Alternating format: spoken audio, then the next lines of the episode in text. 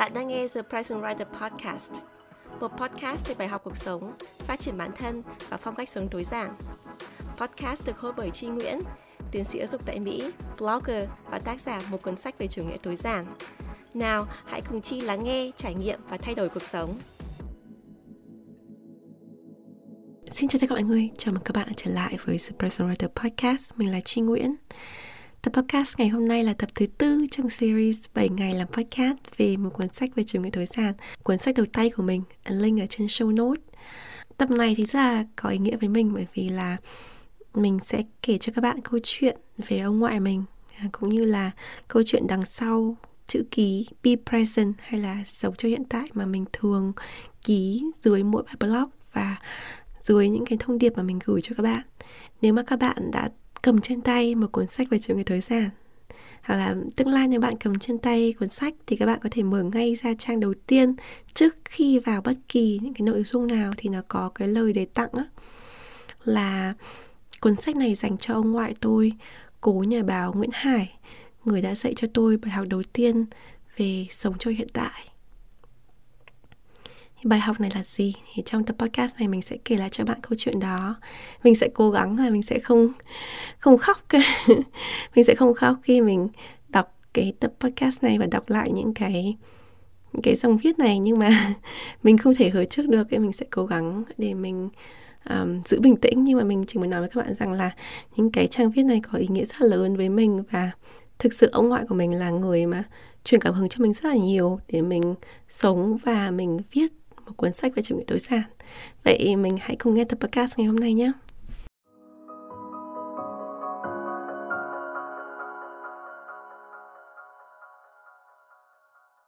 Chương 4 Sống cho hiện tại Mùa hè năm tôi lên lớp 7 Ông bà ngoại tôi quyết định sửa sang lại căn hộ tập thể được nhà nước cấp hàng chục năm trước cho sáng sủa và tiện nghi hơn. Trong khi đợi căn hộ sửa xong, ông bà tôi ở nhờ căn phòng trống của nhà người hàng xóm sát vách. Tôi vẫn được bố mẹ đưa qua căn phòng đó thăm ông bà hàng tuần. Trong một buổi tối cả gia đình quây quần hết sức bình thường, ông tôi chợt nói Tôi đã đi xem thầy ở nhiều nơi, ai cũng nói tôi khó có thể sống hết năm sau. Tôi cố gắng sửa nhà sớm cho yên tâm. Cả nhà ngơ ngác nhìn ông bởi vì ông tôi lúc đó còn khỏe mạnh, minh mẫn Hàng tuần còn đạp xe đạp ra bờ hồ để uống cà phê với bạn bè và viết bài đăng báo thường xuyên. Ông tôi là nhà báo lão thành. Kỳ lạ nhất là ông tôi không phải là người mê tín, chưa ai từng nghe ông đi xem bói bao giờ. Lúc đó, mọi người đều gạt đi, coi như ông chưa từng nói gì. Chỉ có trên đường về, mẹ tôi mới hỏi ba tôi, Này, bố tự nhiên hôm nay nói cái gì sợ thế nhỉ? Sau đó, Dường như không có ai nhắc lại câu chuyện này. Nhưng không hiểu sao, Tôi lại nhớ như in trong đầu Và gần như ám ảnh với câu nói của ông. Trong trí óc con bé 13 tuổi lúc bấy giờ, Tôi nghĩ, Dù cho lời nói của ông có thành sự thật hay không, Hãy cứ coi như Năm nay là năm cuối cùng có thời gian ở bên ông Để ghi nhớ mọi ký ức về ông.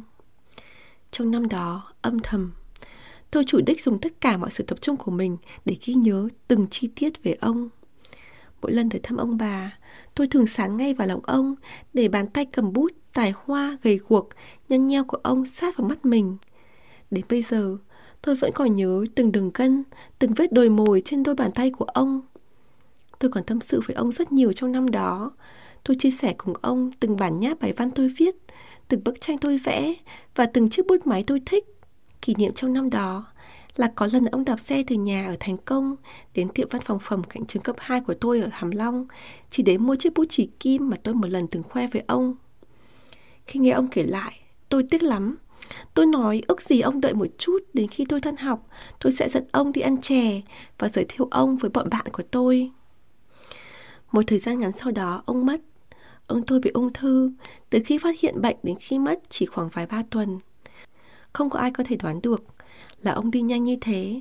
Có lẽ trừ ông và tôi.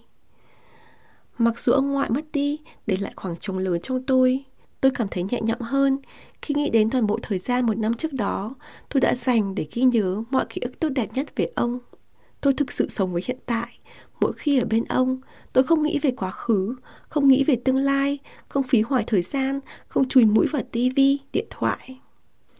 Nhìn lại tôi nghĩ có lẽ tất cả mọi việc xảy ra trong năm đó đều có lý do của nó. Từ việc ông đột nhiên thông báo về sự ra đi của mình, đến việc tôi trở nên ám ảnh với câu nói tưởng như bâng cua đó. Lần đầu tiên, tôi học được cách đưa bản thân quay trở lại với hiện tại, tập trung toàn bộ năng lượng và sự chú ý của mình đến những người thân yêu khi còn thời gian ở bên họ. Có lẽ, bằng một cách kỳ lạ nào đó, vũ trụ dường như đã thấy trước được tương lai của tôi một người bên ngoài năng động, sống hết mình cho ước mơ, luôn phấn đấu vì tương lai phía trước. Nhưng ẩn bên trong là một hành khách trên chuyến tàu cuộc đời sống một cách nhạt nhòa, thiếu ý nghĩa.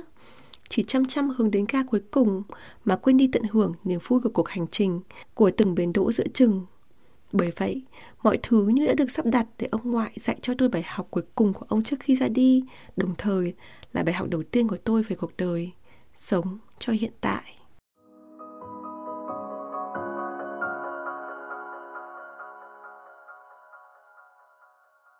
Các bạn vừa nghe xong một phần của chương sách Sống cho hiện tại của cuốn sách một cuốn sách về chủ nghĩa tối giản. À, chương sách này thì như các bạn nghe nói về một câu chuyện rất là riêng tư. À, có lẽ là cũng hơi buồn một chút à, của mình về ông ngoại của mình. Nhưng mà à, nó có kết có hậu và có ảnh hưởng lâu dài tới cuộc sống của mình sau này.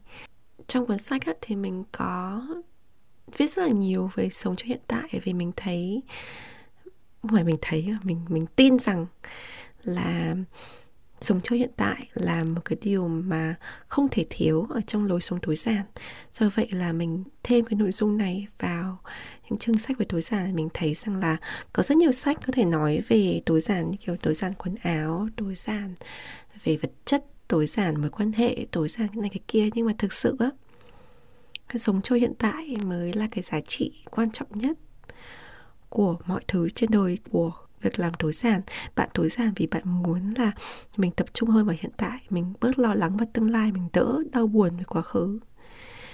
Tối giản để cho mình cảm thấy hạnh phúc hơn ở thời điểm hiện tại. Và một lý do nữa à, bên ngoài cuốn sách mà tại sao mình muốn chia sẻ câu chuyện của mình với ông ngoại mình, bởi vì là ông ngoại mình và mình có một cái sự kết nối rất là chặt chẽ. Thật ra nếu mà các bạn à, đã từng theo dõi blog The Press Writer thì các bạn cũng biết rằng là mình có làm một bài viết về ông ngoại của mình. Tên là bài viết có tên là ông ngoại tôi, nhà báo Nguyễn Hải. Nếu mình nhớ thì mình sẽ để đường link ở show notes cho các bạn đọc thì ông ngoại mình là nhà báo lão thành. Ông ngoại mình đã từng làm báo từ thời pháp thuộc và tham gia vào quân đội đấu tranh hòa bình và làm báo ngay cả trong thời bình nữa. Thì ông ngoại mình truyền cảm hứng cho mình rất là nhiều vì là ông là một cái ví dụ điển hình ở cho cái câu nói là dùng cán bút làm đòn xoay chế độ, mỗi vần thơ bom đạn phá cường quyền đấy chính là ông mình. Vì là ông mình dùng ngòi bút để ông mình nêu lên những cái thói hư tật xấu trong xã hội. Trong thời chiến tranh thì tất nhiên là ông mình viết để phục vụ kháng chiến. Mà trong thời bình á, thì mình vẫn còn nhớ là có những chuyện rất là nhỏ. Ví dụ như là có một lần ông ngoại mình rất là hay đến nhà mình chơi á để trông anh em mình. Khi mà mình còn nhỏ thì mẹ mình có nói rằng là bố ơi bố ơi thấy là cái cái cái khu ở gần nhà con là có cái chỗ mà mọi người rất là hay tè bậy ở đấy à, đấy có rất là khai và rất là hôi rất là ảnh hưởng đến thẩm mỹ. Bố viết một cái bài đấy để trên báo Hà Nội mới hay là báo Nhân dân để người ta nhìn vào đấy để người ta thay đổi. Thì ông ngoại mình ngày trước thì làm uh, thư ký tòa soạn ở nhà báo ở báo Hà Nội mới. Còn bà ngoại mình thì làm ở báo Nhân dân. À, nếu mà các bạn quan tâm câu chuyện này thực ra mình cũng đã từng viết với bà ngoại mình và câu chuyện tình yêu ông bà ngoại mình à, ở trên blog nếu mà nhớ thì mình sẽ để đường link cho các bạn ở dưới show note nhưng mà um, sau này thì ông ngoại mình nhận được cái câu chuyện đấy cái phản ảnh từ mẹ mình á và có viết một bài viết một bài báo đăng ở trên tờ Hà Nội mới. Và khoảng độ một thời gian sau thì đúng là người ta sửa ngay. Thời gian trước thì mọi người kêu rất là nhiều nhưng mà chính quyền họ không để ý không có sửa. Nhưng mà sau khi báo lên cái là người ta người ta sửa cái chỗ đấy và không còn cái nạn à, tè bậy ở đấy nữa. Và cái khu đấy được cải tạo lại sáng sủa sạch sẽ sẽ hơn. Cái câu chuyện nhỏ như vậy thôi có thể là đối với mọi người không phải là anh hùng thay đổi gì cả. Nhưng mà đó đối với mình ấy là một cái ví dụ của một người mà dùng cái tài năng của mình cái ngoài bút của mình để làm cho cuộc sống tốt hơn dưới những cái khía cạnh riêng. Ví dụ như bản thân mình ấy, thì mình uh, cảm thấy rất là may mắn như các bạn thể thấy là mình sinh ra mà trong một gia đình có truyền thống ba đời làm báo viết lách. Uh, ông bà ngoại mình uh, ba mẹ mình và đến thời của mình mình đều là người viết. Thì đối với mình ấy, thì mình không viết được những cái như ông mình mình không viết được ngắn không được sắc bén không được là thời sự như ông của mình.